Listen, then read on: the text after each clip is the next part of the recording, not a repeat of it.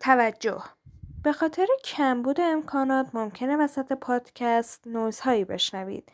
پیشا پیش از شما معذرت می‌خوایم.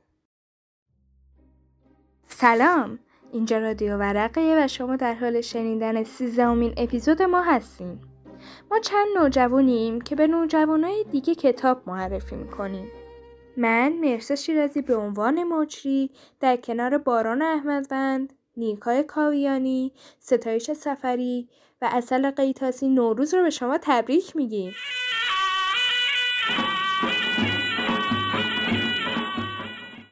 تو این هفته ما می‌خوایم یه کتاب تخیلی و کمی ترسناک رو معرفی کنیم. خب حالا باید بترسیم با این صدایی که گذاشتی؟ اه چرا نترسیدین؟ ایش. مهسا. ام من برم. یه جای کار خیلی کوچولویی دارم. نوبتم شد میام. آره برو فقط. من میرم کتاب بخونم تا دوباره مرسم کمبریزی مرسا شروع نشده. بعد بختمون نکنه دوباره.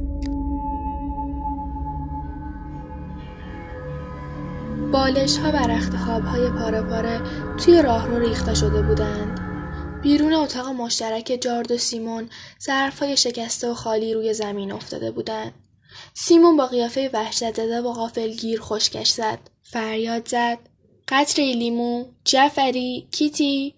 جارد گفت بیا. و در حالی که سیمون را از اتاق در هم ریختش به طرف انتهای راه رو می‌کشید کمد دیواری توی راه رو را دید که مواد شوینده و شامپو از طبقه هایش سرازیر شده بودند و حاله های پراکنده را کسی و خیس می‌کردند. زیر پایین ترین طبقه از محل شیارهای دیوار چوبی در مخفی کتابخانه آرتور از لوله ها در آمده و شکسته شده بود. ملوری پرسید آنها چطوری اینجا را پیدا کردند؟ سیمون سر تکان داد و گفت فکر کنم برای پیدا کردنش همه جا رو زیر و رو کردند. جارد خم شد و به کتابخانه آرتور اسپایدروک رفت. آفتاب درخشان که از انتهای پنجره اتاق وارد می‌شد خرابی ها را به خوبی نشان می‌داد. در حالی که از روی فرشی از کاغذهای تکه تکه شده میگذشت چشمهایش از اشک سوختند. جلدهای کتابهای آرتور از کتابها جدا و به این طرف و آن طرف پرت شده بودند. طرحها و نقشهای پاره شده و کتابخانه واژگون زمین را پوشانده بود. جارد ناتوان و ناامید به اطراف اتاق نگاه کرد. ملوری پرسید خب. جارد گفت نابود شده. همه چیز نابود شده. سیمون گفت بیاید ما باید آن بختک را بگیریم. با وجود اینکه برادر و خواهرش نمی‌توانستند صورتش را ببینند او سرش را تکان داد و گیج و پریشان به طرف در رفت. چیزی در خرابی و ویرانی این اتاق وجود داشت اتاقی که در تمام این سالها مخفی و سری مانده بود که باعث شد جارد احساس کند که دیگر هیچ چیز مثل گذشته مرتب و خوب نخواهد شد. او، سیمون و ملوری با هم از پله ها بالا رفتند و به اتاق زیر شیروانی رسیدند. از روی وسایل تزئینی تعطیلات و مانکن شکسته گذشتند. جارد در نور کم آنجا دید که با هر ضربه بال شیردار گرد و خاک به هوا برمیخواست و جیغهای بیشتری از بالای سرش شنیده می‌شد. جارد با آخرین راه پله اشاره کرد و گفت اگر یک طبقه دیگر بالا برویم می توانیم به پشت بام برسیم. این راه پله به تک اتاقی در بالاترین نقطه ساختمان می رسید. به برجی کوچک که پنجره هایش با تخته های چوبی پوشانده شده بودند. در حالی که بالا می رفتند، سیمون گفت فکر کنم صدای واق واق شنیدم. آن بختک باید هنوزم سالم باشد. وقتی به بالای برج رسیدند ملوری با شمشیر ضربه‌ای به تخته های روی پنجره زد و آنها را خورد کرد. جارج هم باقی مانده تخته ها را کنار زد. سیمون گفت اول من می‌روم. و روی لبه پنجره پرید و با احتیاط از میان چارچوب شکسته روی بام رفت. جارد فریاد زد صبر کن. تو از کجا مطمئنی که می‌توانی آن شیردال را کنترل کنی؟ اما انگار سیمون توجهی به حرفش نکرد.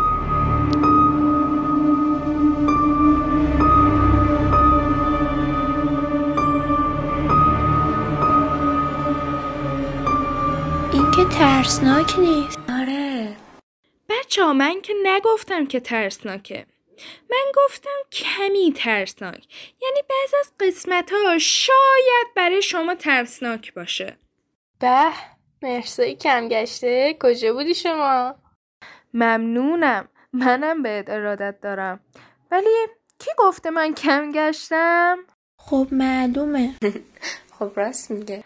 اه ستایش بیا بگو. خدا به داد آدم برسه تا آدم یه چیزی میگه ازش استفاده می‌کنن. بله پس چی؟ فکر کردی اون محوشه یادم رفته؟ بسه بذاریم بگم. راست میگه دیگه باز این دوتا با هم شروع کردن و کرکر کردن. خوبه این دفعه صدایش حداقل جزشون نیست. راست میگه اینو. باشه دیگه باش. پس من همه شلوغ می‌کنم دیگه. یادتون باشه اینا رو به من گفتید. اصلا بابای مشق حسین قلی خان شلوغ می‌کنه. ستایش بیا یه کمی اطلاعات بده تا شر دیگه ای درست نشده. باشه خب این کتاب نوشته مشترک از هالی بلک و تونی دیترلیزیه که محمد قصا این کتاب رو به فارسی ترجمه کرده. این کتاب 175 صفحه‌ای در سال 1387 در نشریه افق ترجمه شد و به چاپ رسید. راستی نیستین از این کتاب فیلم درست کردن؟ نه. بله. من اصلا. از کتاب ترسناک دوست ندارم. ولی عاشق این کتابم. آره راست میگه دقیقا همین جوریه. والا من که تا الان کتاب رو نخوندم. آقا یه نفر بیاد در مورد نویسنده هاش بگه. با اینکه کتاب رو خوندم و ولی من نمی‌خواد تو چی بگی؟ هممون می‌دونیم. تو طبق معمول همیشه در مورد مترجم و نویسنده هیچی نمی‌دونی. آره آفرین. خب حالا که همتون می‌دونید یکیتون بیاد بگه دیگه. من بگم؟ آره آره. بگو. همونطور که ستایش گفت این کتاب کار مشترک هالی بلک و تونی دیترلیزی هستش. هالی بلک متولد ده نوامبر 1971 هست و نوشته های اون مثل کاساندرا کلر در ژانر فانتزی و تا حدودی وحشت البته اگه بشه اسمشو وحشت گذاشت هست. کارهای اون معمولا حداقل یکی دو جایزه معتبر می‌بره و بین کاربران آمازون و گودریدز طرفداران زیادی داره. مخاطبین اون رنج سنی جوانان و بزرگسالان هست پس نمیشه گفت تینیجری می نویسه. عشق و ترس رو در کتاباش می‌تونی به راحتی پیدا کنی و کتابهای خانم حالی می‌تونه حسابی سرگرمتون کنه. در سال 2013 با رمان عروسک استخوانی عنوان کتاب مدال نیوبری برگزیده بشه. خب بریم سراغ آقای تونی دیترلیزی. آقای لیزی متولد 16 سپتامبر 1969 است. آقای دیترلیزی هنرمندی خیالی نویس آمریکایی است. خالق کتاب کودکان و تهیه کننده تصویر متحرک است. در صنعت بازی سازی آقای تونی بیشتر به خاطر کار خود در بازی کارت جادویی معروف است. مرسا خانوم حالا فهمیدی؟ بله خیلی خوبم متوجه شدم آقا یه نفر بیاد مترجم و بگه. بیا ببین ما با کیا رفتیم سیزی زبده. تو هم که مشکل مرسا رو پیدا کردی اصل. خب چیکار کنم؟ من بگم. بفرمایین. محمد قصدا متولد سال 1343 تهران و کارشناس مخابرات دریایی بود. آقای قصا کار ترجمه را از سال 1367 با ترجمه کتاب های علمی تخیلی شروع کرد. مجموعه کتاب های اسپایدر ویک، نبرد حیله ها، خانه درختی سهرامیز و کتاب های سرنوشت سازان، مرد کبوتی و درخت چوب آهنی از آثار آقای قصا. دست طلا بالاخره اینم تموم شد داری چی کار می‌کنی اصل؟ هیچی اصل من تو رو خوب می‌شناسم بگو ببینم چی کار داشتی می‌کردی؟ راست میگه. داشتی چی کار می‌کردی؟ خیلی خوب بابا. معلممون گفته بود در مورد محمد قصا یه تحقیق خیلی کوچولو بکنیم. بیا. بگو خانم چرا عجله داشتین همه. فعلا بسه. من خودم باید حرف دارم. اصل خانوم بچه ها شماها دوست ندارین اصلا خلاصه کتاب رو بدونید که کلا در مورد چی هست؟ آره. وای. داشت یادم می‌رفت اصلا. خب اصل بیا بگو. خب جارج سیمون و ملوری بعد از گذراندن یک شب سخت به خونه برمیگردن و می‌فهمن که مادرشون توسط اسیانگر و سلطه طلب دزدیده شده و به زیر زمین رفته. بچه ها می‌فهمن که خطر حمله مولگراس جدی و چیزی نمونده تا همه زمین تحت سلطه این موجود عجیب و افسانه قرار بگیره. آنها برای گرفتن کمک و راهنمایی پیش همش نگو. الان داستان که لو میره. وای ببخشید من حواسم نبود. اشکال نداره بابا ما که فیزشو بردیم. بچه ها من هنوز تا گرم داستانم میشه بقیهشم بخونیم؟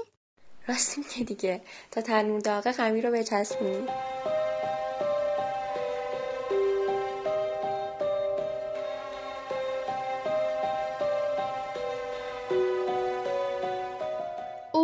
تا جایی که تنابهایش اجازه می‌دادند خودش را جلو کشید.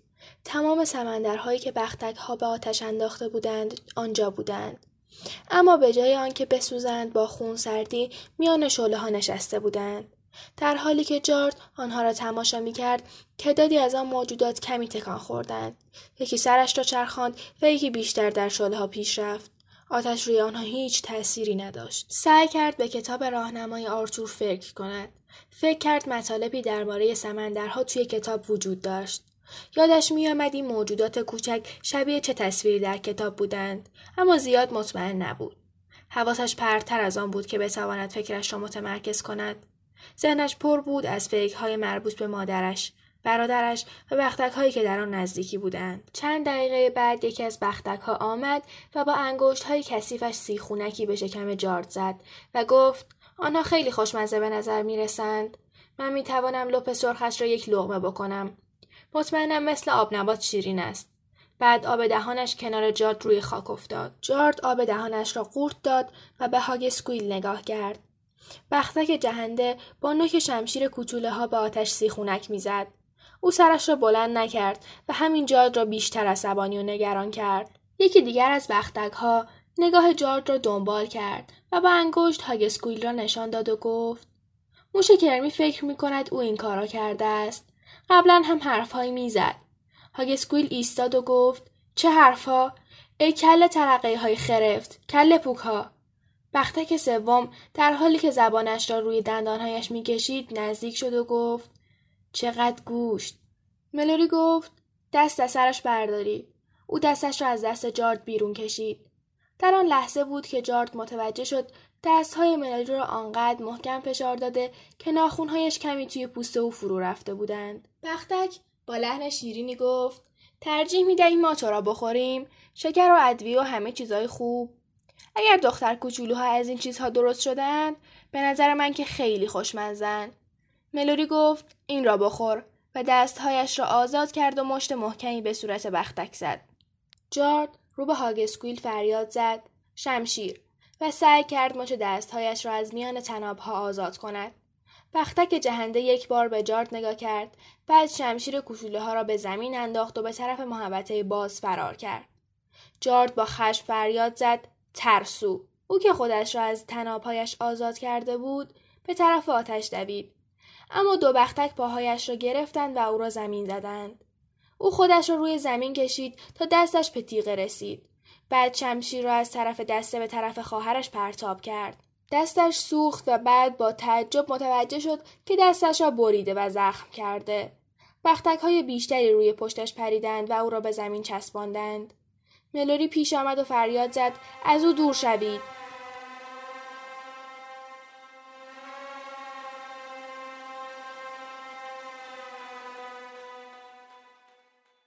خب نونتون به تنور چسبید خیالتون راحت شد؟ بلی بلی.